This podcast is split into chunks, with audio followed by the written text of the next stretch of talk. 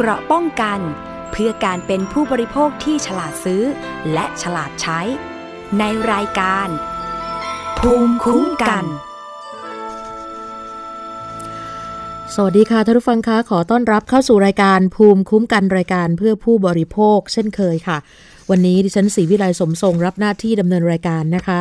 ท่านผู้ฟังสามารถติดตามรับฟังและดาวน์โหลดรายการได้ที่ www.thaipbspodcast.com และแอปพลิเคชัน Thai PBS Podcast iOS Google Podcast SoundCloud Podbean Spotify แล้วก็ Facebook ด้วยนะคะ ไทย PBS Podcast ค่ะ รวมถึงสถานีวิทยุชุมชนที่เชื่อมโยงสัญญาณทั่วประเทศนะคะ และสถานีวิทยุในเครือ R Radio วิทยาลัยอาชีวศึกษาทั้ง 142 สถานีค่ะ ท่านผู้ฟังคงจะได้มีการติดตามเกี่ยวกับเรื่องของกรณีการต่ออายุพรกฉุกเฉินของทางรัฐบาลแล้วนะคะ โดยที่ประชุมศูนย์บริหารสถานการณ์การแพร่ระบาดของโรคติดเชื้อไวรัสโคโรนา 2019 มีมติให้ขยาย การประกาศใช้พระราชกำหนด การบริหารราชการในสถานการณ์ฉุกเฉินออกไปอีกหนึ่งเดือน ในเดือนสิงหาคมที่จะถึงนี้ โดยจะไม่มีการห้ามการชุมนุมทางการเมือง เพื่อยืนยันเจตนาว่า การต่อพรกฉุกเฉินนั้นเพื่อเป็นการป้องกันการแพร่การระบาดของโรคโควิด -19 เท่านั้นค่ะ ขณะเดียวกันมีการเห็นชอบในหลักการผ่อนปรนมาตรการในระยะที่ 6 ในกลุ่มชาวต่างชาติ 4 กลุ่มที่จะสามารถเดินทางเข้าประเทศไทยได้ แต่ว่าต้องมีการกักตัว 14 วัน รวมถึงให้นำเข้าแรงงานข้ามชาติ 3 สัญชาติกว่า 1 0 0 0 0แสนคนนะคะ เห็นบอกว่าจะมีการเสนอ เข้าสู่ในที่ประชุมคณะรัฐมนตรีได้พิจารณากันในสัปดาห์หน้าค่ะ โฆษกศูนย์บริหารสถานการณ์โควิด -19 หรือว่าสบค นายแพทย์ทวีสินวิษณุโยธินได้แถลงนะคะว่าที่ประชุมสบคชุดใหญ่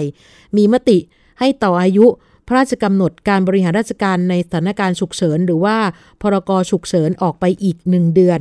จนถึงวันที่ 31 สิงหาคมนี้ค่ะ ก็จะพิจารณาถึงความจำเป็นเนื่องจากว่า โรคโควิด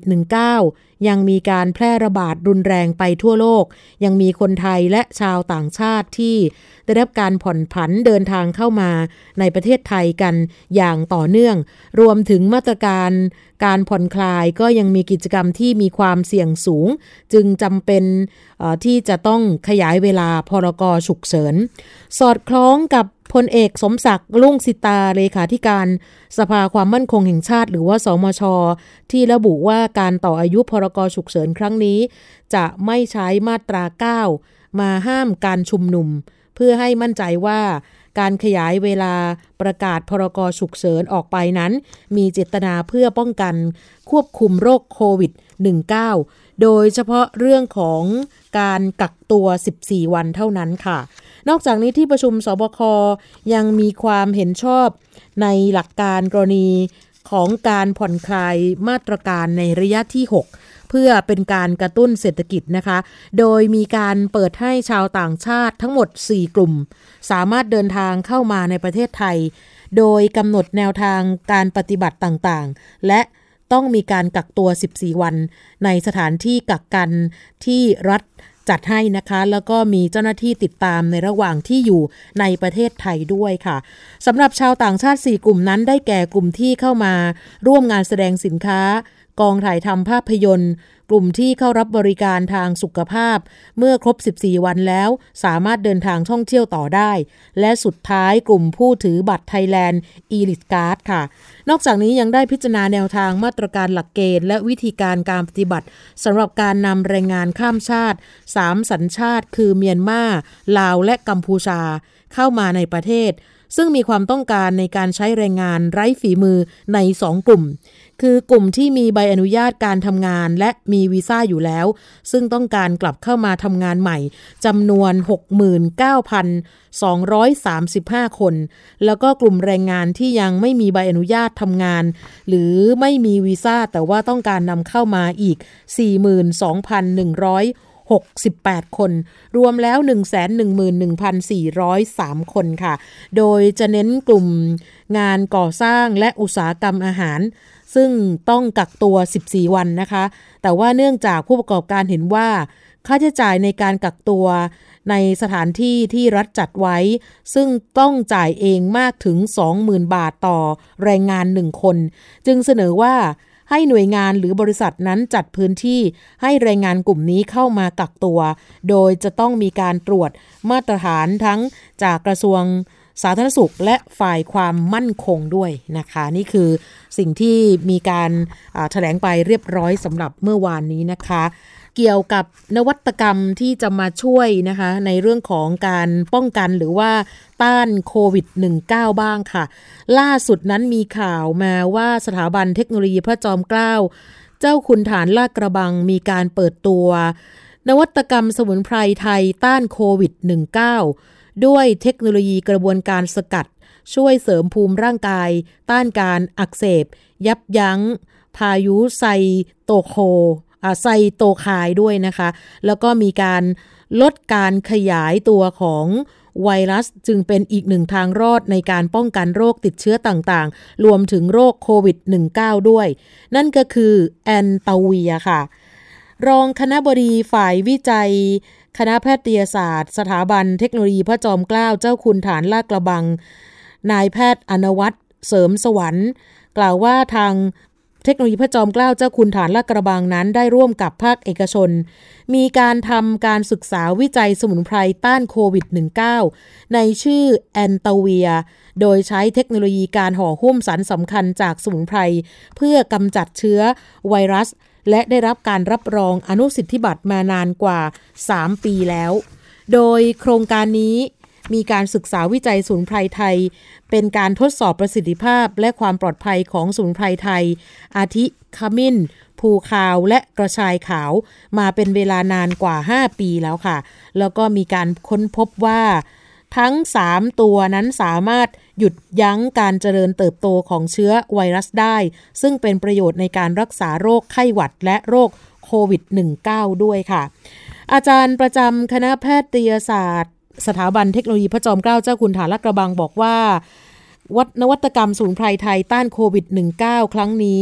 ได้ถูกพัฒนาขึ้นในรูปแบบของซอฟเจลร่วมกับแคปซูลปกติ เพื่อเป็นการเพิ่มการดูดซึมของสารออกฤทธิ์เพิ่มความเสถียรของสารสำคัญ ไม่ให้มีการถูกทำลายโดยออกซิเจน ซึ่งนวัตกรรมสูนไพรต้านโควิด -19 นั้น ก็มีส่วนประกอบของสารสกัดจากพลูคาว ขมิ้นชันและกระชายขาว เป็นการช่วยยับยั้งการแบ่งตัวของไวรัส การสารสกัดเบต้า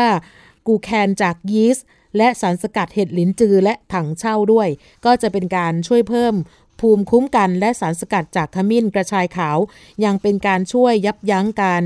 เกิดพายุชื่อว่า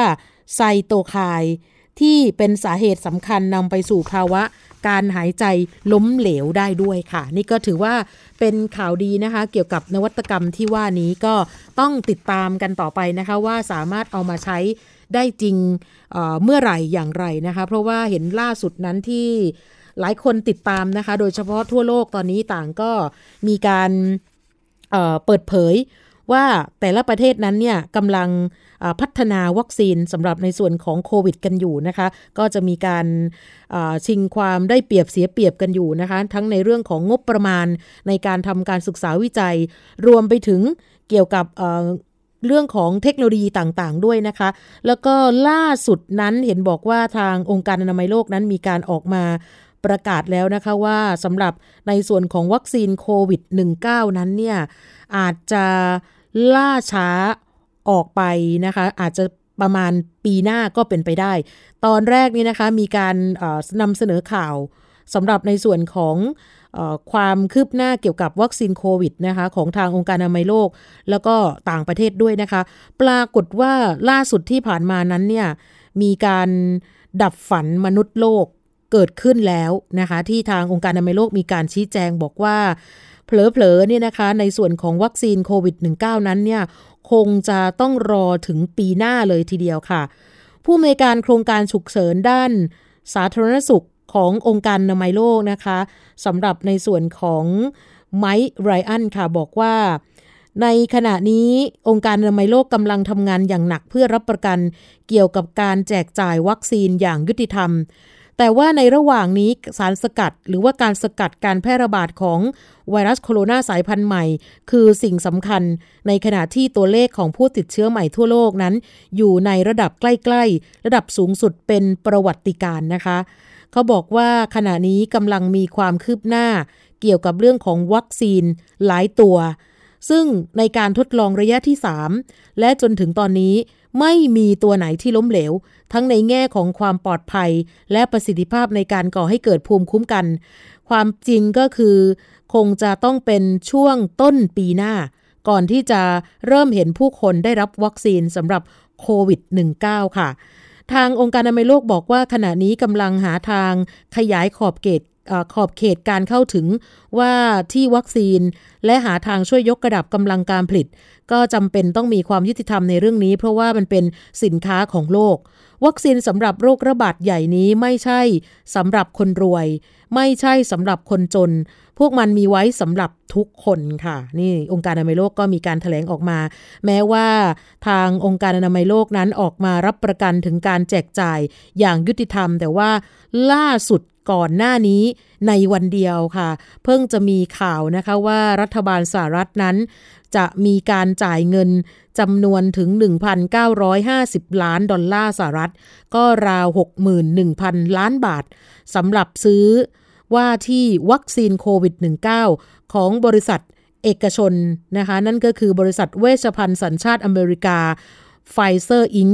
และบริษัท BioNTech บริษัทเทคโนโลยีชีวภาพแห่งเยอรมนี จำนวน 100 ล้านโดส ถ้าหากว่าวัคซีนของพวกเขาได้รับการพิสูจน์แล้วว่ามีความปลอดภัย และมีประสิทธิภาพ ก็น่าจะเป็นเรื่องที่หลายคนค่อนข้างจะกังวลนะคะว่า เอ๊ะ ประเทศที่ไม่ได้มีเงินมากมายเนี่ยนะคะ จะเข้าถึงสำหรับวัคซีนที่ว่านี้หรือเปล่า นี่เป็นเรื่องที่ค่อนข้างจะน่ากังวลนะคะสำหรับประเทศที่กำลังพัฒนาหรือว่าประเทศด้อยพัฒนาทั้งหลายนะคะ ส่วนวัคซีนของประเทศไทยนะคะ เราก็มีความหวังเหมือนกันนะคะสำหรับในส่วนของโควิด ที่ขณะนี้เนี่ยทางคณะแพทย์จุฬาลงกรณ์มหาวิทยาลัยกำลังมีการทดสอบอยู่นะคะ เรามีความหลังเขาความหวังเขาบอกอกว่าเร็วสุดนั้นน่าจะช่วงกลางปี 2564 ก็คือกลางปีหน้าเลยทีเดียวนะคะ อาจจะช้าหรือเร็วกว่าของทางองค์การอนามัยโลกอันนี้ก็ยังไม่สามารถทราบได้ แต่ว่าก่อนหน้านั้นทางรัฐมนตรีว่าการกระทรวงการอุดมศึกษาวิทยาศาสตร์ วิจัยและนวัตกรรมของไทยบอกว่าการวางแผนที่จะมีการฉีดวัคซีนป้องกันโรคโควิด -19 ในมนุษย์ ภายในเดือนตุลาคม หรือพฤศจิกายนนี้ หลังคณะแพทยศาสตร์แห่งจุฬาลงกรณ์มหาวิทยาลัย สถาบันวัคซีนแห่งชาติ และบริษัทไบโอเน็ตเอเชียได้ร่วมกันพัฒนาวัคซีนดังกล่าวขึ้นมา และมีการนำไปทดลองในลิงแสมเป็นที่เรียบร้อยแล้ว ซึ่งทางรัฐมนตรีว่าการกระทรวง สาธารณสุขนั้นก่อนหน้านั้นก็มีการยืนยันนะคะว่ามีการเข้าพบกับคณะแพทย์ แล้วก็สถาบันวัคซีนแห่งชาติ เพื่อหารือเกี่ยวกับการสนับสนุนทางการเงิน ตามแผนของรัฐบาลสำหรับการใช้วัคซีนในมนุษย์นั่นเองนะคะ แล้วก็ที่เป็นข่าวฮือฮากันก่อนหน้านี้ก็คืออทาง รัฐมนตรีอนุทินชาญวิรกุลนั้นก็ยินดีที่จะเป็นอาสาสมัครทดลองฉีดวัคซีนคนแรกของไทย โดยกล่าวว่ารัฐบาลจะมีการจัดการให้แน่ใจก่อนว่าวัคซีนชนิดนี้จะถูกผลิตขึ้นมา และพร้อมใช้งานในมนุษย์ได้โดยเร็วที่สุดนะคะความคืบหน้าขณะนี้ก็คือประเทศไทยได้มีการทดลองฉีดวัคซีนโควิด -19 ในลิงไปเป็นที่เรียบร้อยแล้ว 2 เข็ม แล้วก็จะมีการฉีด อีกครั้งหนึ่งครั้งสุดท้ายแล้วก็ฉีดไปเรียบร้อยแล้วนะคะ ในช่วงเดือนที่ผ่านมา ก็เดี๋ยวรอในส่วนของคนนะคะที่จะมีการฉีดทดลองในมนุษย์ประมาณเดือนตุลาคมที่จะถึงนี้นะคะ ซึ่งตอนนี้หลายประเทศต่างก็ออกมารายงานความคืบหน้า การพัฒนาวัคซีนทดลองสำหรับโควิด -19 กัน ก็แน่นอนละค่ะ จะนำพาซึ่งความหวังแก่คนทั้งโลกท่ามกลางการระบาดใหญ่ของโควิดในขณะนี้ เพราะว่าผู้เชี่ยวชาญด้านสุขภาพนั้นก็มีการกระตุ้นอยู่เสมอนะคะว่า ให้ผู้คนทั่วโลกนั้นมีเจตคติที่เป็นกลาง มีเหตุผล แล้วก็เป็นวิทยาศาสตร์ต่อวัคซีนทดลองนะคะ โดยเฉพาะในส่วนของทางองค์การอนามัยโลกที่มีการรายงานกันเนี่ยนะคะ เป็นทีมนักวิจัยที่อาจจะทำงานอยู่ที่นั่นเนี่ยนะคะหลาย ๆประเทศนะคะหนึ่งในนั้นก็เป็นทีมนักวิจัยของจีนด้วยนะคะ โดยเฉพาะของจีนนั้นเนี่ยมีการระบุในการศึกษาฉบับใหม่ ที่ได้รับการเผยแพร่ลงในวารสาร The Lancet วารสารทางการแพทย์ชื่อดังว่า ในการทดลองระยะสุด ที่ผ่านมาของวัคซีนโควิด -19 เนี่ยพบว่าวัคซีนรายการดังกล่าว มีความปลอดภัย และชักนำการตอบสนองทางภูมิคุ้มกันได้ ก็เป็นการทดลองระยะที่ 2 เหมือนกัน ก็น่าจะเป็นการช่วยเพิ่มพูนหลักฐานที่ยืนยันถึงความปลอดภัย และการตอบสนองภูมิ ทางคุ้มกันในกลุ่มผู้ทดลองที่มีจำนวนมากนะคะกว่าการทดลองระยะที่ 1 การทดลองก็เป็นย่างก้าวที่สำคัญที่จะมีการประเมินวัคซีนทดลองระยะต้นนะคะ ซึ่งขณะนี้เห็นบอกว่าในของจีนนั้นเนี่ยมีการทดลองระยะที่ 3 ไปเป็นที่เรียบร้อยแล้วนะคะ อันนี้จากศูนย์ควบคุมและป้องกันโรค ประจำมณฑลเจียงซูของประเทศจีนนะคะ อีก การศึกษาหนึ่งนะคะ ที่ได้รับการเผยแพร่ในวารสาร The Lancet เช่นเดียวกันได้ เปิดเผยผลการทดลองวัคซีน ของมหาวิทยาลัยออกฟอร์ด ที่กำลังวิจัยอยู่ ระบุว่าวัคซีนไม่มีข้อหน้ากังวลด้านความปลอดภัยในขั้นต้น แล้วก็ยังกระตุ้นการตอบสนองของภูมิคุ้มกันที่แข็งแรงได้นะคะ ในในของออกฟอร์ดนั้นเนี่ยเห็นบอกว่า มีการทดลองในกลุ่มทดลองที่เป็นอาสาสมัครในคนไปแล้วนะคะ เขาใช้วัยผู้ใหญ่ที่มีสุขภาพดีมากกว่า 1,000 คน ผลปรากฏว่า วัคซีนกระตุ้นการตอบสนองของเซลล์ T หรือว่า T เซลล์นี่นะคะ ซึ่งเป็นเซลล์เม็ดเลือดขาวที่สามารถต่อสู้กับเซลล์ที่ติดเชื้อไวรัสโรคโควิด -19 ได้ภายใน 14 วันหลังรับวัคซีน แล้วก็เป็นการกระตุ้นแอนติบอดีหรือว่าโปรตีนภูมิคุ้มกันได้ภายใน 28 วันนะคะ ส่วนอีกประเทศหนึ่งนะคะที่ถือว่ากำลังมีข่าวว่าจะเป็นผู้นำของโลก นะคะ ว่าเขาจะมีวัคซีนออกมาเป็นประเทศแรก ๆ เลยนะคะ แต่ว่าช่วงหลังเนี่ยช่วง 2 สัปดาห์ที่ผ่านมารู้สึกจะเงียบไปพอสมควรเหมือนกัน นั่นคือประเทศรัสเซียนะคะ ตอนนี้เนี่ยเขาบอกว่าทางรัสเซียมีการร่วมมือกันกับสถาบันวิจัยวิทยาศาสตร์การระบาดวิทยา และจุลวิทยากามาเลยาของที่นั่นนะคะ โดยกระทรวงกลาโหมของรัสเซียบอกว่ากำลังประสบความสำเร็จในการทดลองทางคลินิกของวัคซีนโควิด -19 ที่มีอาสาสมัครเข้าร่วมทดลองแล้ว ก็หมายความว่า อาสาสมัครที่เป็นมนุษย์หรือคนทุกคนที่ได้รับภูมิคุ้มกันโรคโควิด -19 ต่างก็รู้สึกดีนะคะ อันนี้เขาให้ข้อมูลกับหนังสือพิมพ์ของทางมอสโกนะคะ ก็ไม่แน่ใจว่าณขณะนี้ขั้นตอนไปถึงไหน ส่วน เยอรมนีค่ะ เมื่อสักครู่ที่มีข่าวว่าเป็นบริษัทเกี่ยวกับเวชภัณฑ์เทคโนโลยีชีวภาพของเยอรมนีที่จะขายวัคซีนให้กับทางสหรัฐอเมริกาเนี่ยนะคะ ก็มีการถแถลงก่อนหน้านั้นว่าข้อมูลจากวัคซีนทดลองสำหรับป้องกันโควิด -19 ของออทางบริษัท BioNTech ของเยอรมนีมีความปลอดภัยแล้วก็จะชักนำการตอบสนองทางภูมิคุ้มกันได้ อีกทั้งผู้ป่วยยังมีการตอบสนองของเซลล์ทีในระดับสูงเหมือนกันนะคะ ซึ่งในช่วงเดือนกรกฎาคมนี้ล่ะค่ะ จะมีสถาบันวิจัยอีกหลายประเทศ ที่ได้รายงานความคืบหน้าในการทดลองวัคซีนโรคโควิด -19 ของตัวเอง แต่ก็ยังไม่ร้อยเปอร์เซนว่าจะอย่างไรนะคะ ว่าจะมีผลข้างเคียงที่รุนแรงไหมในอาสาสมัครนะคะ เพราะว่าในการทดลองกับมนุษย์นั้นเนี่ยอย่างน้อยต้องมีการทดลองทางคลินิกเป็นระยะเวลา 2 ครั้งนะคะ และนอกจากนี้ยังมีมหาวิทยาลัยควีนสแลนด์ในประเทศออสเตรเลียนะคะ แล้วก็มี ในส่วนของสถาบันอื่น ๆ อีกหลายแห่งค่ะ ที่รายงานผลลัพธ์อันน่าพึงพอใจในการวิจัยวัคซีนนะคะ แต่แม้ว่าจะมีข่าวดีออกมาในหลายประเทศอย่างต่อเนื่องนะคะ บรรดาผู้เชี่ยวชาญระดับโลกก็ออกมาเตือนถึงความไม่แน่นอนของการพัฒนาวัคซีน และการทดลองทางคลินิก ตลอดจนความเสี่ยงและความท้าทายนานับประการ อย่างเช่น อาจจะมีการกลายพันธุ์ของไวรัส ขณะเดียวกันก็มีการกระตุ้นถึง จตคติที่เป็นกลางมีเหตุผล แล้วก็เป็นวิทยาศาสตร์ต่อวัคซีนทดลองนะคะ ซึ่งก่อนหน้านั้นทางผู้อำนวยการบริหารโครงการเหตุฉุกเฉินด้านสุขภาพขององค์การนามัยโลกก็พูดเหมือนกันนะคะว่า ปัจจุบันก็ยังไม่มีความแน่นอนสำหรับการส่งมอบวัคซีนโควิด -19 ไปที่ไหนนะคะ ซึ่งตรงนี้ก็ยังคาดการไม่ได้ว่า รายการใดที่มีประสิทธิภาพทางคลินิกที่สมบูรณ์ หรือว่าเป็นของประเทศไหน พร้อมกับบอกว่าวัคซีนทดลองนั้น อาจจะเผยประสิทธิภาพต้านโรคได้ภายในสิ้นปีนี้ แต่คำถามก็คือว่าตอนนี้จะเริ่มผลิตในปริมาณมากได้เร็วแค่ไหน เพราะว่าตอนนี้เนี่ยตัวเลขของโลกที่มีผู้ติดเชื้อก็แตะหลัก 15 ล้านขึ้นไปแล้วนะคะ ก็คงจะต้องติดตาม แล้วก็ที่สำคัญเขาบอกว่า บรรดานักวิจัยที่มีการเตือนกันเองว่าควรจะหลีกเลี่ยงการมองโลกในแง่ดีเกินไปนะคะในเรื่องของความคืบหน้าของวัคซีนในการทดลองทางคลินิกบางรายการ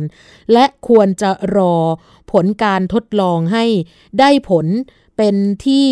ประจักษ์หรือว่าเสถียรนนะคะ ก่อนที่จะนำมาใช้กับมนุษย์นะคะ ซึ่งรายงานการศึกษาบางฉบับยังแสดงให้เห็นว่า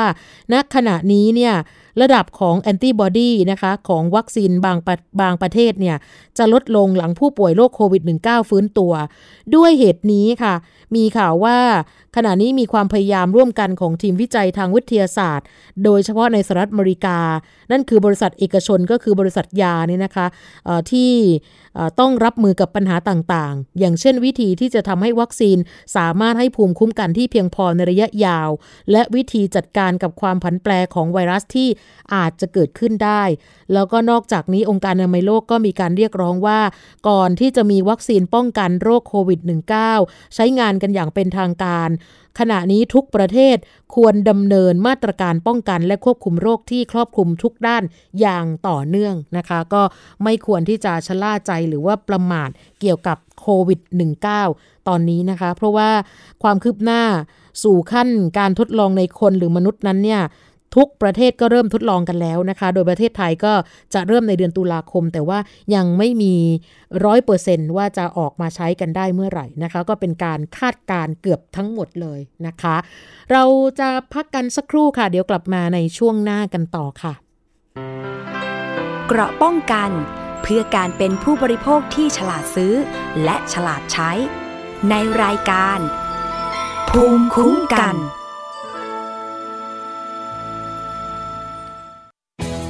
ทย PBS ดิจิทัล Radio Infotainment for All สถานีวิทยุดิจิทัล จากไทย PBS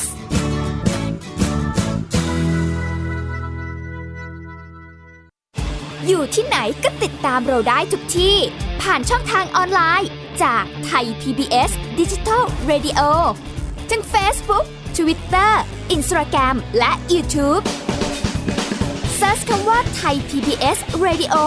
แล้วกดไลค์หรือ Subscribe แล้วค่อยแชร์ กับ content ดี ๆ ที่ไม่อยากให้คุณพลาด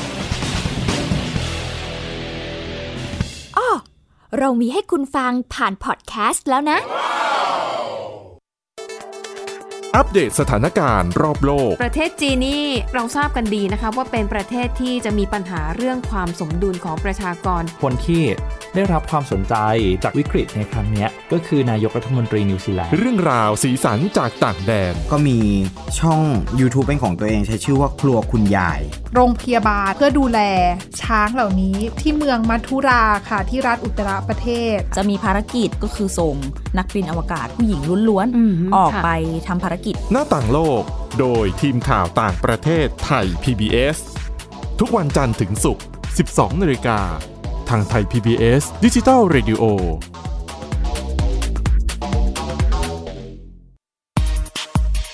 เพราะวิทยาศาสตร์อยู่รอบตัวเรา มีเรื่องราวให้ค้นหาอีกมากมาย เทคโนโลยีใหม่ ๆ เกิดขึ้นรวดเร็วทำให้เราต้องก้าวตามให้ทันอัป เดตเรื่องราวทางวิทยาศาสตร์ เทคโนโลยี และนวัตกรรม ที่จะทำให้คุณทันโลก กับรายการ s c i e n t e c h ทุกวันจันทร์ถึงวันศุกร์ทางไทย PBS Digital Radio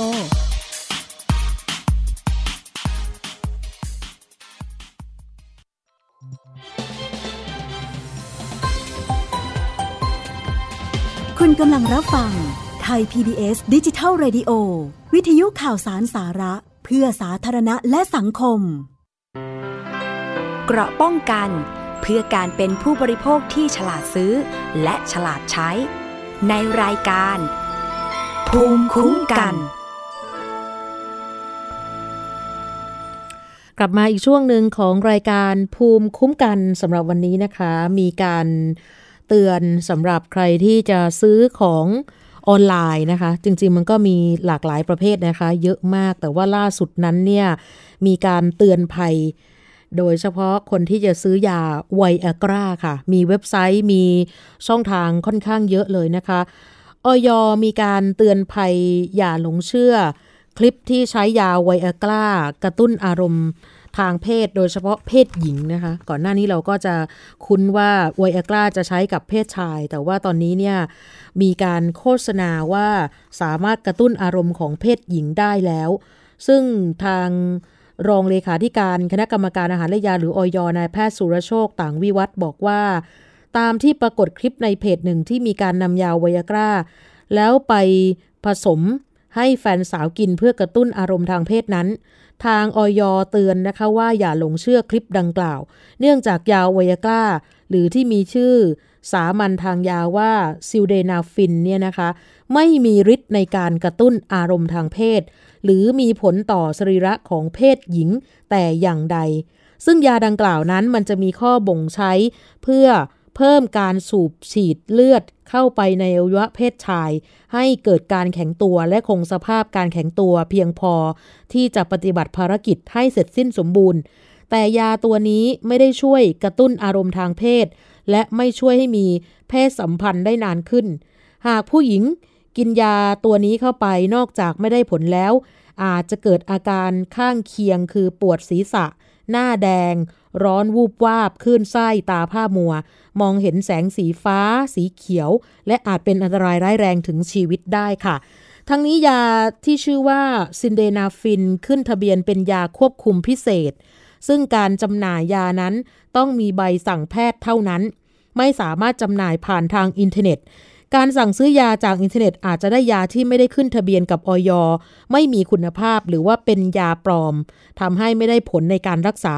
และเกิดอันตรายต่อสุขภาพได้ กรณีเจ็บป่วยหรือว่ามีปัญหาสุขภาพใดๆเนี่ยนะคะ ก็ควรจะปรึกษาแพทย์ หรือว่าปรึกษาเรื่องการใช้ยากับเภสัชกรค่ะ ไม่ควรที่จะไปซื้อยากินเอง หรือถ้าใคร พบการจำหน่ายยาโดยไม่ได้รับอนุญาต หรือไม่มีใบสั่งแพทย์ก็ควรจะแจ้งเบาะแสที่สายด่วนออยแล้วก็ล่าสุดนั้นทางกองบังคับการปราบปรามการกระทำความผิดเกี่ยวกับการคุ้มครองผู้บริโภค และสำนักงงานออยก็ได้รับเรื่องร้องเรียนจากประชาชนว่า มีการลักลอบจำหน่ายผลิตภัณฑ์ยา ที่อ้างว่า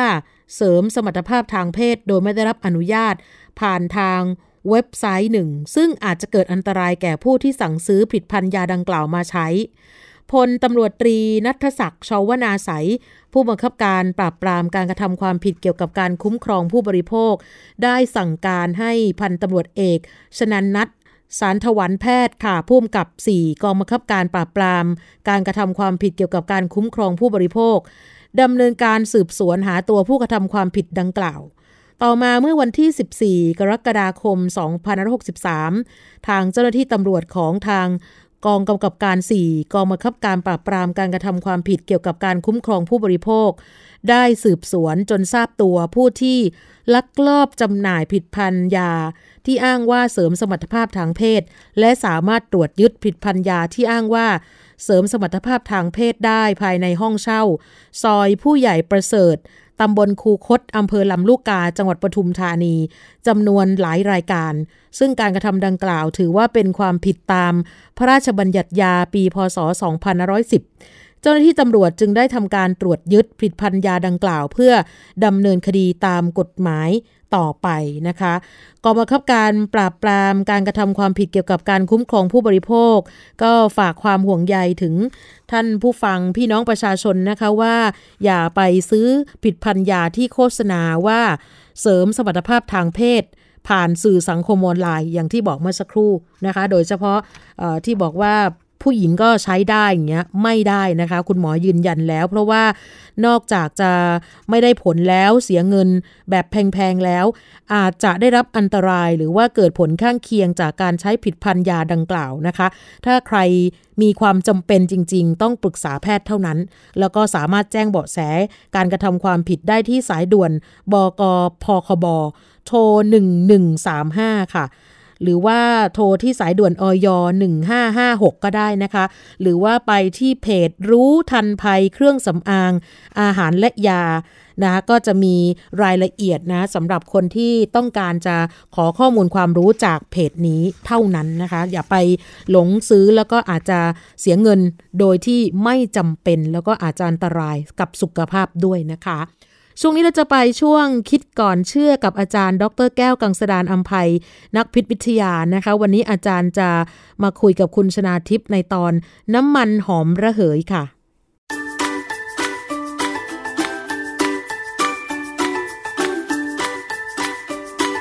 ช่วงคิดก่อนเชื่อ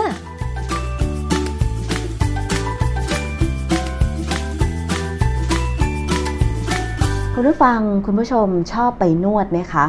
แล้วบางทีการไปร้านนวดเนี่ยนะคะ นอกจากนวดแผนไทยก็ยังมีนวดน้ำมัน โดยการใช้น้ำมันหอมๆนวดให้เรา แต่วันนี้ค่ะเราจะมาดูซิว่าไอ้เจ้าน้ำมันหอมระเหยต่างๆ เหล่านี้เนี่ยมันส่งผลอะไรกับตัวเราบ้างอาจารย์คะความจริงต้องถามว่าดีจริงหรือเปล่าเพราะเขาจะมักจะคุยถ้าตามร้านนี่จะคุยว่าดีอย่างนั้นดีอย่างนี้ ส่วนมากเขาก็จะบอกว่ามันช่วยผ่อนคลาย แล้วมีหลายกลิ่นด้วยนะอาจารย์น้ำมันหอมระเหย มีเยอะมากเพ ราะว่าไอ้พวกน้ำมันหอมระเหยเนี่ยมันมันเป็นของที่ตัวใหญ่เป็นธรรมชาตินะ คือถ้าไปเจอร้านที่เขาหลอกก็ก็เสียใจเสียใจด้วยนะ เพราะว่ามันมีการสังเคราะห์กลิ่นขึ้นมาให้คล้ายกับธรรมชาติได้เหมือนกัน ไม่ยากเพราะว่าเรารู้ว่าองค์ประกอบตามธรรมชาติเป็นอะไรเนี่ยจักเคมีสามารถสังเคราะห์ได้น้ำมันหอมระเหยในภาษาฝรั่งใช้คำว่า essential oil เป็นน้ำมันที่สามารถระเหยได้ที่อุณหภูมิห้องนะฮะ สกัดจากพืชเพื่อใช้ในการบำบัด อันนี้ที่เขาบอกว่ามีศาสตร์เรียกว่าสุคนทบำบัด ภาษาอังกฤษก็ aroma therapy ใช่ มีอยู่ช่วงหนึ่งที่ดิฉันก็เรียกว่าบ้าซื้อน้ำมันหอมระเหยมาก เพราะว่าเวลาไปเดินตามห้างเนี่ยคุณผู้หญิงก็มักจะถูกชักชวนจากพนักงานขายสินค้าเหล่านี้ บอกว่ามันสกัดมาจากธรรมชาติ มาจากพืชชนิดโน้นชนิดนี้อะไรอย่างเงี้ยอาจารย์ คือจะดูว่าของจริงไม่จริงเนี่ยให้ดูที่ราคา ยังไงคะ ถ้าแพงก็อาจจะเป็นของจริงเหรอคะถ้าถูกก็เป็นน้ำมันเราก็สังเคราะห์เออทีนี้เวลาผมเวลาเราเรียนทำแลบเคมีในเอาออกไอ advanced organic อะไรเนี่ยนะเราสามารถสกัดน้ำมันหอมระเหยจากพืชได้โดยใช้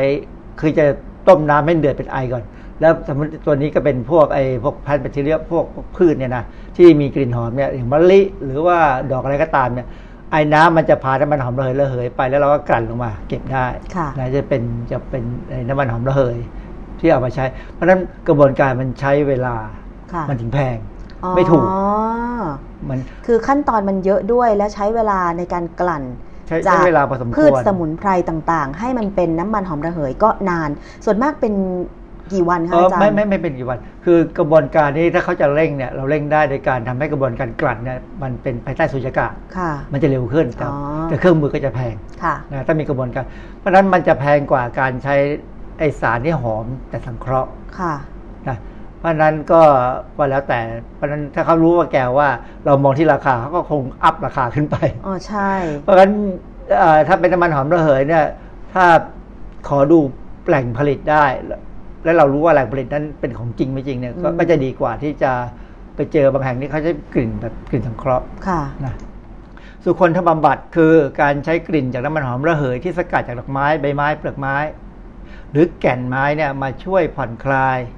รักษาการผิดปกติทางร่างกาย เช่นคัดจมูกนอนไม่หลับเป็นต้น เราเด็กๆเนี่ยสมัยคนโบราณนะเป็นเป็นหวัดนอนไม่หลับเนี่ยแม่ก็จะเอาหอมแดงมาทุบมันก็จะมีกลิ่น น้ำมันหอมระเหยทำให้เรา แต่ดิฉันไม่ทันนะอาจารย์ความจริงไม่ไม่ใช่ไม่ทันอะมันมันอยู่ที่ว่ามีความรู้ไหมอ่าฮะนะคนโบราณคนจีนกับคนไทยโบราณเนี่ยต้องโบราณจริงๆนะสมัยดิฉันก็ใช้อะไรนะวิกใช้วิกใช้อืมยูคาลิปอะไรพวกถ้ามันยูคาลิปเนี่ยมันก็ได้แต่สมัยก่อนมันแพงอืมแม้แล้วอีกอย่างมันมันมันไม่ได้ผลเท่าหอมแดงนะอ่าฮะหอมแดงเนี่ยเช้าเนี่ยโล่งเลยอ๋อเหรอคะเอาว่าทุบแล้วก็วางไว้ข้างหมอนค่ะนะฮะ หลายคนชอบ แต่หลายคนบอกเหม็นเหม็นคือดิฉันน่ะเป็นคนที่ไม่ค่อยถูกกับหอมแดงโอเคต่อให้จะทุบหัวหรือสองหัว แต่คือน้ำตามันจะไหลไงอาจารย์เออไม่รู้หลับแล้วไม่รู้เรื่องไม่ได้นอนหลับคือคือเราจะหลับไปก่อน แต่ว่าเราหายใจไม่สะดวกแม่จะรู้แม่ก็จะทุบหอมมาวางไว้ค่ะกลิ่นเราเนี่ยกระตุ้นหรือผ่อนคลายระบบต่างๆ ของร่างกายนะช่วยการหลั่งฮอร์โมนเป็นคือจริงๆน้ำมันหอมระเหยมันก็มีประโยชน์เรื่องของความสบาย การหลั่งฮอร์โมนที่ดี คือถามว่ามีประโยชน์ไหมมันมีประโยชน์ แต่ถามว่ามันจะมีอันตรายไหมน้ำมันหอมระเหยเนี่ยใช้บำบัดโรค ไม่ต่างจากการใช้สมุนไพรบางชนิดนะเอ่อแต่ไม่ต้องเหมาะสมทั้งชนิดและปริมาณเพราะฉะนั้นถ้าเป็นอาการอย่างนี้เราใช้น้ำมันหอมระเหยแบบนี้ค่ะใช้ปริมาณเท่านี้ มันจะจริงๆเนี่ยมันเป็นศาสตร์ของโบราณค่ะที่เขาเขามีกำหนดเอาไว้นะ บางชนิดอาจจะมีผลดีต่อคนบางคนค่ะ แต่กับบางคนไม่มีผลดีอืมนะคือคือมันเป็นพันธุกรรมของคนแบบนี้อาจจะเหมาะอย่างนี้อย่างนี้ คือมนุษย์เนี่ยหลากหลายค่ะ คนทั้งโลกเนี่ยแทบจะไม่มีซ้ำเลยค่ะ เพราะฉะนั้นกลุ่มนี้อาจจะได้ผล แต่กลุ่มนี้อาจจะไม่ได้ผล เพราะฉะนั้นเราต้องยอมรับในความหลากหลายนะเพราะฉะนั้นสุคนถ้าบำบัดเนี่ยอาจจะใช้ได้ผลกับบางคนค่ะ อาจจะทำให้บางคนนี่แย่ลง อย่างดิฉันเมื่อก่อนเคยซื้อน้ำมันหอมระเหยขิงอะค่ะอาจารย์ คือดมดูปุ๊บก็รู้ว่าเป็นขิง ดิฉันก็คิดว่ามันหอมดี แต่เพื่อนบอกว่าไม่หอมเลยสำหรับฉันอะไรอย่างเงี้ย อาจจะเหมือนที่อาจารย์พูดก็ได้เพราะถ้าเป็นน้ำมันขิงจะแพงนะค่ะ เพราะมันมันมีน้ำมันไม่ค่อยมากค่ะนะเพราะฉะนั้นถ้ามันถูกเมื่อไหร่ขวดเล็กนิดเดียวแต่แพงอาจารย์อ่าฮะแพงโอเคจริงอาจจะของจริงค่ะ อาจจะของจริงพวกคนระวะระวังในการใช้น้ำมันหอมระเหย อันนี้มีทั้งในเว็บคนไทยเว็บฝรั่งนะเขาบอกว่าต้องรู้ระดับความบริสุทธิ์ โอ้อันนี้ยากมากเลย จะวัดยังไงอาจารย์จริงๆมันมีวิธีวัดทางเคมี ต้องมีเครื่องมือต้องมีความคือรู้คือถ้าเราซื้อแบบมีฉลากเนี่ย และมีบริษัทผู้ผลิตเนี่ยค่ะเขาจะบอกความเข้มข้นได้อ๋อนะแต่ถ้าซื้อตามตลาดนัดนี่ก็แล้วแต่บุญกรรมนะฮะค่ะตอนนี้เวลาใช้นะบอกต้องปรับสูตรให้เหมาะสม แล้วต้องเลี่ยงการใช้กับผิวโดยตรงน้ำมันหอมระเหยเนี่ยเขาไม่ค่อยใช้กับผิว เพราะว่าบางอย่างมันมีปัญหาบางอย่างมันมีพิษนะ แต่น้ำมันหอมระเหยส่วนใหญ่มีคุณสมบัติทางเภสัชกรรมเพราะนั้นมันเหมือนยาค่ะ คือให้คิดตลอดเวลาว่ามันมันใกล้ยามาก มันก็เหมือนสมุนไพรค่ะ สมุนไพรเป็นยาแล้วแล้วนี่ก็สกัดบางอย่างก็สกัดมาจากสมุนไพรด้วยอืมนะฮะหลายชนิดไม่ควรใช้กับผู้ที่มีความดันโลหิตสูงหรือต่ำใช่ตอนนั้นที่ได้รับคำแนะนำจากพนักงานขายที่ซื้อน้ำมันหอมระเหยขิงมาเนี่ยเขาก็บอกว่าเอาผสมลงในน้ำอุ่น แล้วก็แช่เท้า หรือไม่งั้นก็เอา ผสมน้ำอุ่น แล้วก็เอาตั้งไว้ในห้อง มันก็จะได้กลิ่นหอมของขิงอะไรอย่างเงี้ยค่ะอาจารย์ ถ้าเป็นบางอย่างที่ทำให้ความดันต่ำได้อืมคือคือบางอย่างลดความดันบางอย่างเพิ่มความดันอืมมันมันขึ้นอยู่กับว่าจริงๆเขาใช้คำว่าหยินหยางเลยแหละค่ะเรื่องนี้เป็นเรื่องของหยินหยางนะ เพราะงั้นก็ต้องรู้หน่อย คือถ้าเราเป็นคนที่มีความดันอย่างอย่างผมความดันโลหิตสูงเนี่ย ผมก็เลยไม่ใช้เลย ไม่ไม่เสี่ยงจะใช้อะไร เพราะว่า ไม่อยากไปศึกษาอ๋อแล้วก็ไม่จำเป็นค่ะสำหรับผมไม่ผมไม่จำเป็น ผมไม่ชอบกินแต่แต่ถ้าใครมีเพื่อนเป็นแขกนะพวกอินเดียนะค่ะพวกนี้มีทูบมีอะไรที่มีกลิ่นทั้งนั้นเลยใช่นะก็กลิ่นรุนแรงมากข้อควรระวังอีกอันหนึ่งก็คือ ดูมีข้อควรระวังสำหรับคนท้องหรือเปล่าอ่าคือใช่ถ้าเป็นยี่ห้อดีๆนะเขาจะบอกเลยว่ามีข้อควรระวังอะไรบ้าง ใครที่อาการแบบไหน หรือว่าคนแบบไหนที่ไม่ควรจะสัมผัส เอ่อทารกกับเด็กนี่ต้องอย่าต้องใช้ด้วยความระวังแหละคือจริง ๆ ไม่ควรใช้ดีกว่าค่ะเพราะบางคนที่ชอบเอาไปนวดเท้าเด็กนวดตัวเด็กน้ำมันหอมระเหยเนี่ยนะค่ะเอ่อก็ต้องระวังเอ่ออย่าใช้เป็นยากินเด็ดขาดบางทีมันจะมียาบางอย่างมันก็อย่างยาอมเนี่ยก็ถูดมอมดูด เคยได้ยินไหมมีขายยาบนรถไฟอะถูดมอมดูดได้ทุกอย่างเลย คือเอาทุกอย่างซึ่งอันนั้นน่ากลัวมากของใช่ที่เอามาดมแล้วมากินคือ มันมีมันมียาน้ำคืมันอบางอย่าง คือถ้าเอามาถูผิวหนังแล้วมันจะกินเข้าไปได้ยังไงอาจารย์ ก็บางทีเขาไปหยดน้ำกินหรืออะไรกินเมื่อคือคือบางทีโฆษณามั่วเออใช่แล้วก็ขายไปคือโดยเฉพาะที่ที่ขายแบบขายตรงเนี่ยแบบขายตามที่สาธารณะเนี่ยค่ะเพราะฉะนั้นพวกน้ำมันหอมระเหยนี่เขาบอกอย่ากินนะฮะอาจเกิดความระคายเคืองอย่างรุนแรงกระตุ้นภูมิแพ้หรือเป็นพิษตับอีกอันที่น่ากลัวคือ น้ำมันหอมระเหยจากเปลือกส้มเปลือกส้มเนี่ยเป็นที่ขึ้นชื่อลือชาเลยว่าอาจทำให้เกิดการแพ้แดดคือไปทาแล้วเนี่ย มันทำให้ผิวเนี่ยแพ้แดดไปเลย เกิดอาการอักเสบนะเพราะมันมีสารหลายหลายอย่าง เป็นสารที่มีประโยชน์ถ้าใช้ถูกแต่ถ้าใช้ไม่ถูกมีปัญหาเลยทีนี้มันมีงานวิจัยอยู่ชิ้นหนึ่งผมไปเจอเขาเขาทำเรื่องไอ้น้ำมันลาเวนเดอร์นะลาเวนเดอร์คงเคยได้กลิ่นลาเวนเดอร์กลิ่นหอมกลิ่นหอมอาจารย์อีกอันคือน้ำมัน tea tree อันนี้ผมไม่เคยรู้จัก tea tree แต่ว่าคงหอมพอสมควร อาจจะขายเป็นน้ำมันบริสุทธิ์หรือผสมเครื่องสำอางนะแชมพูน้ำมันแต่งผมสบู่โลชั่นนะไอ้พวกนี้มีผลกับระบบฮอร์โมน แต่ว่ายังไม่มีการศึกษาชัดๆนะที่พูดเรื่องนี้เพราะว่าเครื่องสำอางนี้อาจจะเพิ่มปัญหาในวัยรุ่นชายที่ตกในสภาวะที่เรียกว่าgynecomastia gynecomastia gyneco เขาถ้า gyneco เมื่อไหร่ปั๊บเนี่ยแสดงว่าเป็นเกี่ยวกับผู้หญิงแล้วเพราะนี่ไอ้ gynecomastia เนี่ย คือการมีเต้านมใหญ่เกินควรในผู้ชาย ซึ่งพบร้อยละสี่สิบไอ้ร้อยละสิบประมาณร้อยละสิบเราจะเห็นผู้ชายบางคนมีนมมีหน้าอกนะถามว่าคือผมเป็นไหมผมไม่เป็นหรอกนะแต่ว่าพอหลังจากที่เริ่มแก่ตัวมากๆ คือฮอร์โมนเพศชายมันเริ่มลดลง ธรรมชาติหน้าอกมันเริ่มมีขึ้นนิดๆแสดงว่าอาจารย์มีฮอร์โมนนี้มากเออไม่ใช่คือเอสโตรเจนในร่างกายมันมีสัดส่วนเพิ่มขึ้นคืออย่าบอกแล้วว่าผู้ชายได้มีเอสโตรเจนนะแต่มีน้อยแล้วมันไม่ออกฤทธิ์ แต่พอพอเทสโทสเตอโรนฮอร์โมนเพศชายเนี่ยมันมันลดลงเอสโตรเจนอาจจะออกฤทธิ์นิดๆหน่อยๆนะนะแต่ไม่ไม่ได้ถึงขั้นเป็นแบบเดี๋ยวจะให้ดูรู้ อันอันนี้หน้าอกเป็นคล้ายๆสาวๆวัยรุ่นเลยอันนี้เด็กผู้ชายนี่ลูกผู้ชายนะไอ้ลาเวนเดอร์กับน้ำมัน tea tree เนี่ยมีฤทธิ์เป็นเอสโตรเจนและต้านฮอร์โมนแอนโดรเจนแอนโดรเจนเนี่ยเป็นฮอร์โมนผู้ชาย กลุ่มผู้ชาย เพราะฉะนั้นถ้าไปต้านฮอร์โมนแอนโดรเจนเมื่อไหร่ปั๊บเนี่ยเอสโตรเจนจะแสดงฤทธิ์ออกมา และมันมีฤทธิ์ด้วยนะ ตามปริมาณที่ได้รับ เพราะนั้นเขาถึงบอกว่ามันเป็นเรื่องน่าสนใจว่าต้องศึกษาเรื่องความเข้มข้นของน้ำมัน และความถี่ในการใช้เครื่องสำอางต่อระบบพันธุกรรมของผู้ชายค่ะสิ่งที่ควรศึกษาคือระบาดวิทยาทำระบาดวิทยาว่าคนที่เป็นเนี่ย gynecomastia เนี่ยเขาใช้เครื่องสำอางพวกนี้ไหมค่ะ คือบางครั้งเนี่ยมันอาจจะเป็นเพราะใช้เครื่องสำอางพวกนี้ พวกที่มีน้ำมันลาเวนเดอร์กับ tea tree oil เนี่ยนะอาจจะต้องศึกษาว่ามีปัญหาจริงไหมนะ เพราะฉะนั้น คนที่ผู้ชายคนไหนก็ตามที่เริ่มโตหรือว่าถึงเป็นหนุ่มเป็นเป็นหนุ่มแล้วก็ตามเนี่ย ที่รู้สึกว่าทำไมเรา คือคือมันไม่เหมือนกับหน้าอกของคนที่เล่นกล้ามนะคนที่เล่นกล้ามบางทีดูหน้าอกใหญ่แต่เขาบึกแล้วเขาแข็งแบบแบบเป็นกล้ามเนื้อ มันเป็นกล้ามเนื้อ แต่คนที่มีหน้าอกพวกเนี้ยมันมันจะไม่ได้แข็งแบบกล้ามเนื้อ มันจะเป็นไขมันมันจะนิ่มนะฮะเพราะฉะนั้นคนที่สิบเปอร์เซ็นของผู้ชายที่เป็นแบบเนี้ย อาจจะต้องระวังพวกการใช้น้ำมันนะเพราะไม่งั้นเดี๋ยวไปข้ามเพศโดยไม่รู้ตัว คือพอมันหน้าอกใหญ่แบบนี้แล้วเนี่ยมันจะเปลี่ยนเพศหรือข้ามเพศเออคงยังไม่ข้ามเพศมันเป็นเป็นธรรมชาติแต่อันนี้ไปหาหมอค่ะบำบัดได้เขามีวิธีการรักรักบำบัดมีวิธีการผ่าตัดอะไรก็ตาม แต่สมมติคนที่เกิดชอบอยู่แล้ว ใช้ไปด้วยเพอเพออาจจะข้ามเพศได้ อันนี้ อันนี้ผมไม่แน่ใจว่าสำหรับผู้ที่อยากข้ามเพศอยู่แล้วก็สามารถใช้ได้หรอคะก็เป็นประโยชน์ไปเลยก็เป็นประโยชน์ไปเลย คือ ก็อันนี้ก็ต้องศึกษากันต่อไป มีงานวิจัยอีกชิ้นหนึ่ง เขาทำเรื่องน้ำมันหอมระเหยเขาเป็นบทความทบทวนทบทวนวิชาการนะน้ำมันหอมระเหยไม่ได้มีผลเฉพาะแต่ผู้ใช้ในภาพรวมเท่านั้น แต่มีองค์ประกอบบางอย่างมีผลมากกว่าหนึ่งอย่างเอออันนี้คือเขาศึกษาเจอว่ามันมีผลข้างเคียงนะแล้วเขาบอกว่าการศึกษาเนี่ยทำให้มันเห็นผลว่าองค์ประกอบน้ำมันหอมระเหยที่มีผลต่อระบบประสาทเนี่ยระบบประสาทอัตโนมัติด้วย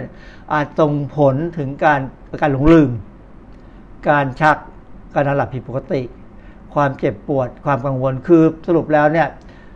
การใช้น้ำมันหอมระเหยบางอย่าง อาจจะมีผลต่อเนื่องถึงผลข้างเคียงแบบนี้ เพราะฉะนั้นคนที่ชอบไปสปาไปนวดแล้วไปชอบดม คือชอบคือบางทีมันก็ดูหอมดีนะมันดูผ่อนคลายดูเคลิ้มอะไรอย่างเงี้ยค่ะอาจารย์ ก็ต้องสังเกตตัวเองที่มีอาการข้างเคียงแบบนี้ไหมหลงลืมไหมค่ะ ชักก็เปล่าถ้าถ้ามีอาการแบบนี้เนี่ยคงต้องเลิกแล้วนะต้องไปปรึกษาหมอแล้ว มีงานวิจัยชิ้นหนึ่งเรื่องอโรมาเทอราปีแท้ๆเลย อันนี้เขาทำเป็น systematic review นะอันนี้เป็นคำว่าศึกษาอย่างลึกซึ้งประเมินผลการศึกษาทางคลินิก 6 เรื่องเกี่ยวกับการผ่อนคลายในคนไข้ที่เนื่องจากน้ำมันหอมระเหย คือพวกที่ไปสปาเนี่ยนะ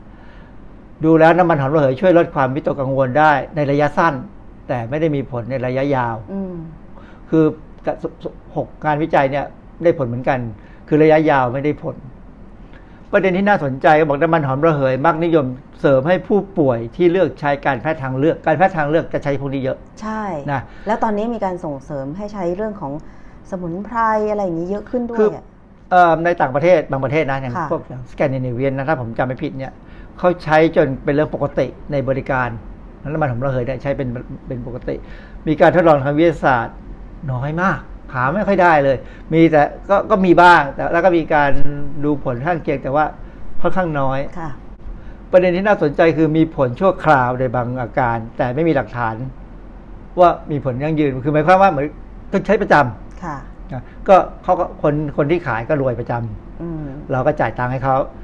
ยังไม่มีคำแนะนำในการใช้น้ำมันหอมระเหย เพื่อดูแลสุขภาพเป็นประจำ อันนี้คือพูดง่ายๆถ้าเรามององค์กรระหว่างชาติ WHO เนี่ย ยังไม่เคยพูดเรื่องพวกนี้ว่าให้ใช้เพื่อป้องกันโรคนั้นโรคนี้ หรือทำให้สุขภาพดี เพราะฉะนั้นการใช้นี่ก็ถ้าขั้นคราวนานๆ สนุกสนุกขาดผ่อนคลาย ก็น่าจะโอเคนะน่าจะไม่มีปัญหาอะไร แต่อย่าทำเป็นประจำเพราะว่ามันยังไม่แน่ใจในเรื่องผลข้างเคียงค่ะ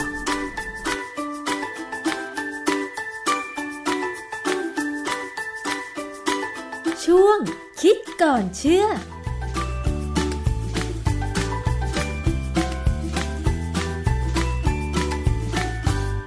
นั่นคือช่วงคิดก่อนเชื่อกับอาจารย์ ดรแก้วกังสดานอัมภัยนะคะ เกี่ยวกับน้ำมันหอมระเหยก็เป็น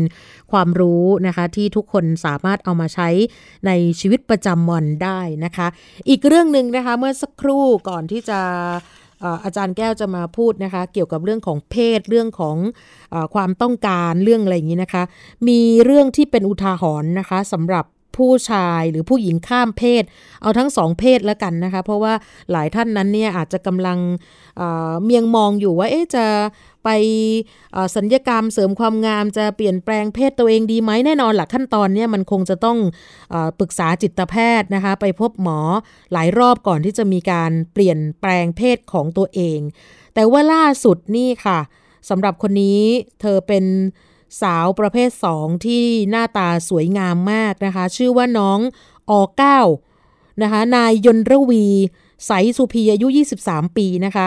ได้เดินทางไปร้องเรียนขอความช่วยเหลือ จากประธานเครือข่ายทวงคืนความยุติธรรมในสังคม หลังจากไปทำสัญญกรรมแปลงเพศ และตกแต่งใบหน้า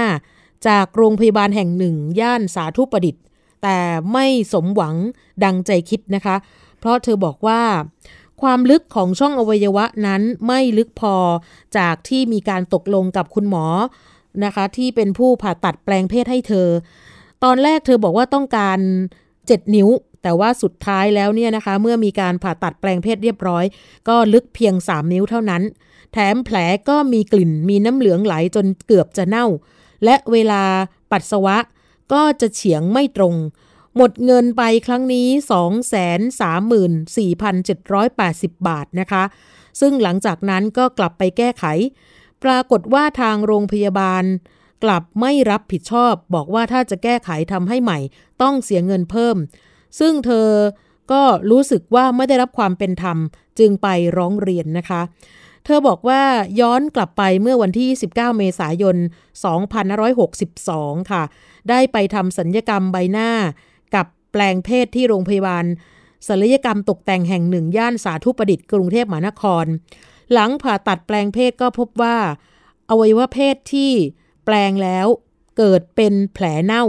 มีกลิ่นเหม็น มีหนองไหลออกมา จึงรีบติดต่อกลับไปที่โรงพยาบาล และติดต่อกับคุณหมอผู้ทำศัลยกรรม โดยคุณหมอนั้นได้มีการรักษาล้างแผลในส่วนของเนื้อที่ตายอยู่หลายสัปดาห์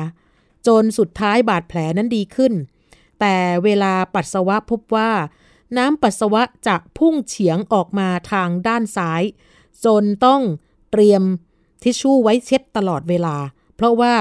ปัสสาวะจะเลอะอยู่ที่ขานี่คือเธอเล่ารายละเอียดทั้งหมดเลยนะคะสำหรับเกี่ยวกับเรื่องนี้ค่ะ แล้วก็ที่สำคัญนั้นนี่นะคะ ปรากฏว่าในส่วนของผู้ที่ มีการไปทำสัญญกรรมนั้นเนี่ยนะคะหลายท่านบอกว่าต้องมีการศึกษาหาข้อมูลที่ที่ที่มีประโยชน์ต่อตัวเอง แล้วก็มีประโยชน์กับคนอื่น ๆด้วยนะคะ เพราะว่าเวลาไปโรงพยาบาลเนี่ยอาจจะต้องมีการปรึกษา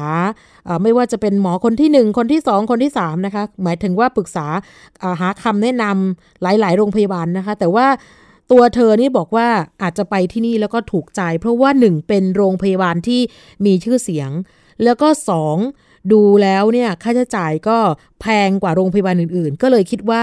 น่าจะดีสำหรับการทำที่นี่ก็เลยเลือกที่นี่นะคะสำหรับน้องออเก้านะคะ แล้วก็หลังจากนั้นนะคะ เธอก็เที่ยวไปเที่ยวมาอยู่ที่โรงพยาบาลนะคะ คุณหมอบอกว่าถ้าอยากจะทำหรือว่าอยากจะทำต่อนี่นะคะ หมายถึงว่ามีการแก้ไขเนี่ยจะต้องเสียเงินอีกเกือบ 2 0 0แสนบาท ซึ่งเธอเสียใจมากแล้วก็บอกว่า อยากจะฆ่าตัวตาย คืออวัยวะเพศที่ผ่าตัดแปลงเพศมานั้นเนี่ยที่เธอติดใจก็คือว่าจากที่ตั้งใจไว้ 7 นิ้วนะคะทำให้เวลามีเพศสัมพันธ์กับแฟนนั้นมีอุปสรรค จนถึงขั้นเลิกรากับแฟนหนุ่มไปด้วย แล้วก็เมื่อสอบถามไปที่คุณหมอก็บอกว่า ติดผนังพังผืด ถ้าจะมีการแก้ไขหรือว่าทำใหม่นั้น ต้องเสียเงินเพิ่มนะคะ อย่างที่บอก ทางโรงพยาบาลก็จะมีส่วนลดให้อีก ซึ่งเธอเห็นว่าไม่ได้รับความเป็นธรรม จึงต้องเดินทางมาร้องเรียนครั้งนี้นะคะ เธอบอกว่าตั้งแต่มีการผ่าตัดแปลงเพศมาจนถึงทุกวันนี้ เป็นเวลา 1 ปีกับ 3 เดือนแล้ว ก็ไม่สามารถที่จะมีเพศสัมพันธ์ได้จนต้องเลิกรากันไป แล้วก็ 5 เดือนแรกที่มีการผ่าตัดนั้น ยังไม่สามารถทำงานได้ด้วย ต้องวิ่งไปวิ่งมาเพื่อรักษาตัว ตอนแรกที่ทำที่โรงพยาบาลแห่งนี้ เพราะคิดว่ามีชื่อเสียง แล้วก็คิดว่าคงจะดี แต่ว่าตรงกันข้ามทุกอย่าง เธอก็เลยฝากเป็นอุทาหรณ์นะคะสำหรับทุกทุกท่านนะที่สนใจ หรือว่ากำลังคิดจะทำบอกว่า คนที่รักสวยรักงาม ถ้าคิดจะทำศัลยกรรมในด้านนี้ ขอให้ศึกษาสถานที่ที่จะทำให้ดีก่อน อย่าไปเชื่อรีวิวของคุณหมอ แต่ฝ่ายเดียวนี่เธอบอกว่าอย่างนั้นเลยนะคะ แล้วก็บอกว่าขอให้ไปเห็นของจริงก่อนน่าจะดีกว่านะคะ เธอบอกว่าขณะนี้นี่นะคะ นอนร้องไห้ทุกคืนจนจิตตก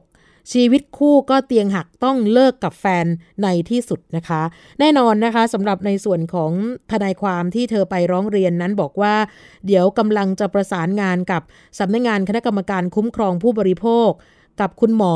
กับโรงพยาบาล แล้วก็รวมถึงตัวผู้เสียหายด้วยล่ะค่ะ ต้องมาไกล่เกลี่ยกันนะคะ และถ้าไม่มีความคืบหน้า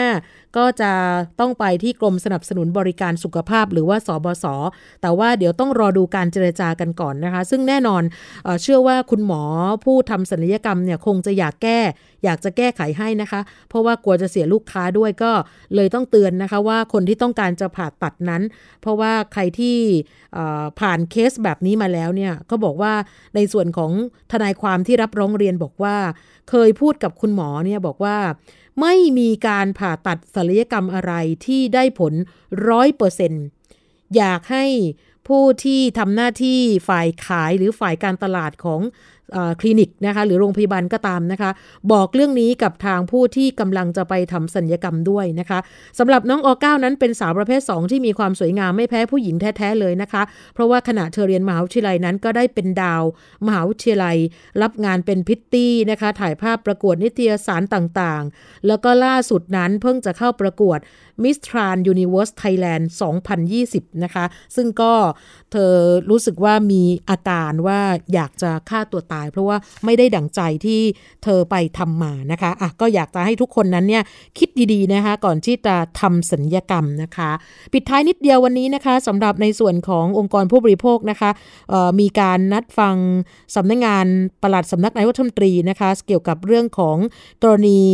เขาเรียกไม่มีการประกาศรายชื่อองค์กรที่ผ่านการจดแจ้งระดับจังหวัดนะคะ ผ่านไป 1 ปีแล้วค่ะ ปรากฏว่าเมื่อวานนี้มีการรวมตัวคุยกันว่าองค์กรผู้บริโภคนั้นเนี่ยไม่มีความคืบหน้าเหมือนจะมีการเตะถ่วงนะคะ ก็เดี๋ยวจะมีการ พูดคุยเกี่ยวกับเรื่องของการจัดตั้งสภาองค์กรผู้บริโภคนะคะ ที่มีผลบังคับใช้แล้ว แต่ว่าไม่ยอมใช้มาตรฐานตามพรบในการอำนวยความสะดวกในการพิจารณาอนุญาตของทางราชการนะคะ ใครที่สนใจเรื่องนี้ลองเข้าไปดูในส่วนของ Facebook ของมูลนิธิเพื่อผู้บริโภคได้นะคะ มีความคืบหน้าที่เกี่ยวข้องกับพวกเราทุกคนสำหรับผู้บริโภคด้วยค่ะ หมดเวลาแล้วนะคะสำหรับรายการในวันนี้เจอกันในโอกาสต่อไป สวัสดีค่ะ ติดตามรายการได้ที่ www.thaipbspodcast.com แอปพลิเคชัน Thai PBS Podcast หรือฟังผ่านแอปพลิเคชัน Podcast ของ iOS Google Podcast Android Podbean SoundCloud และ Spotify ติดตามความเคลื่อนไหวของรายการและแสดงความคิดเห็น โดยกดถูกใจที่ facebook.com/thaipbspodcast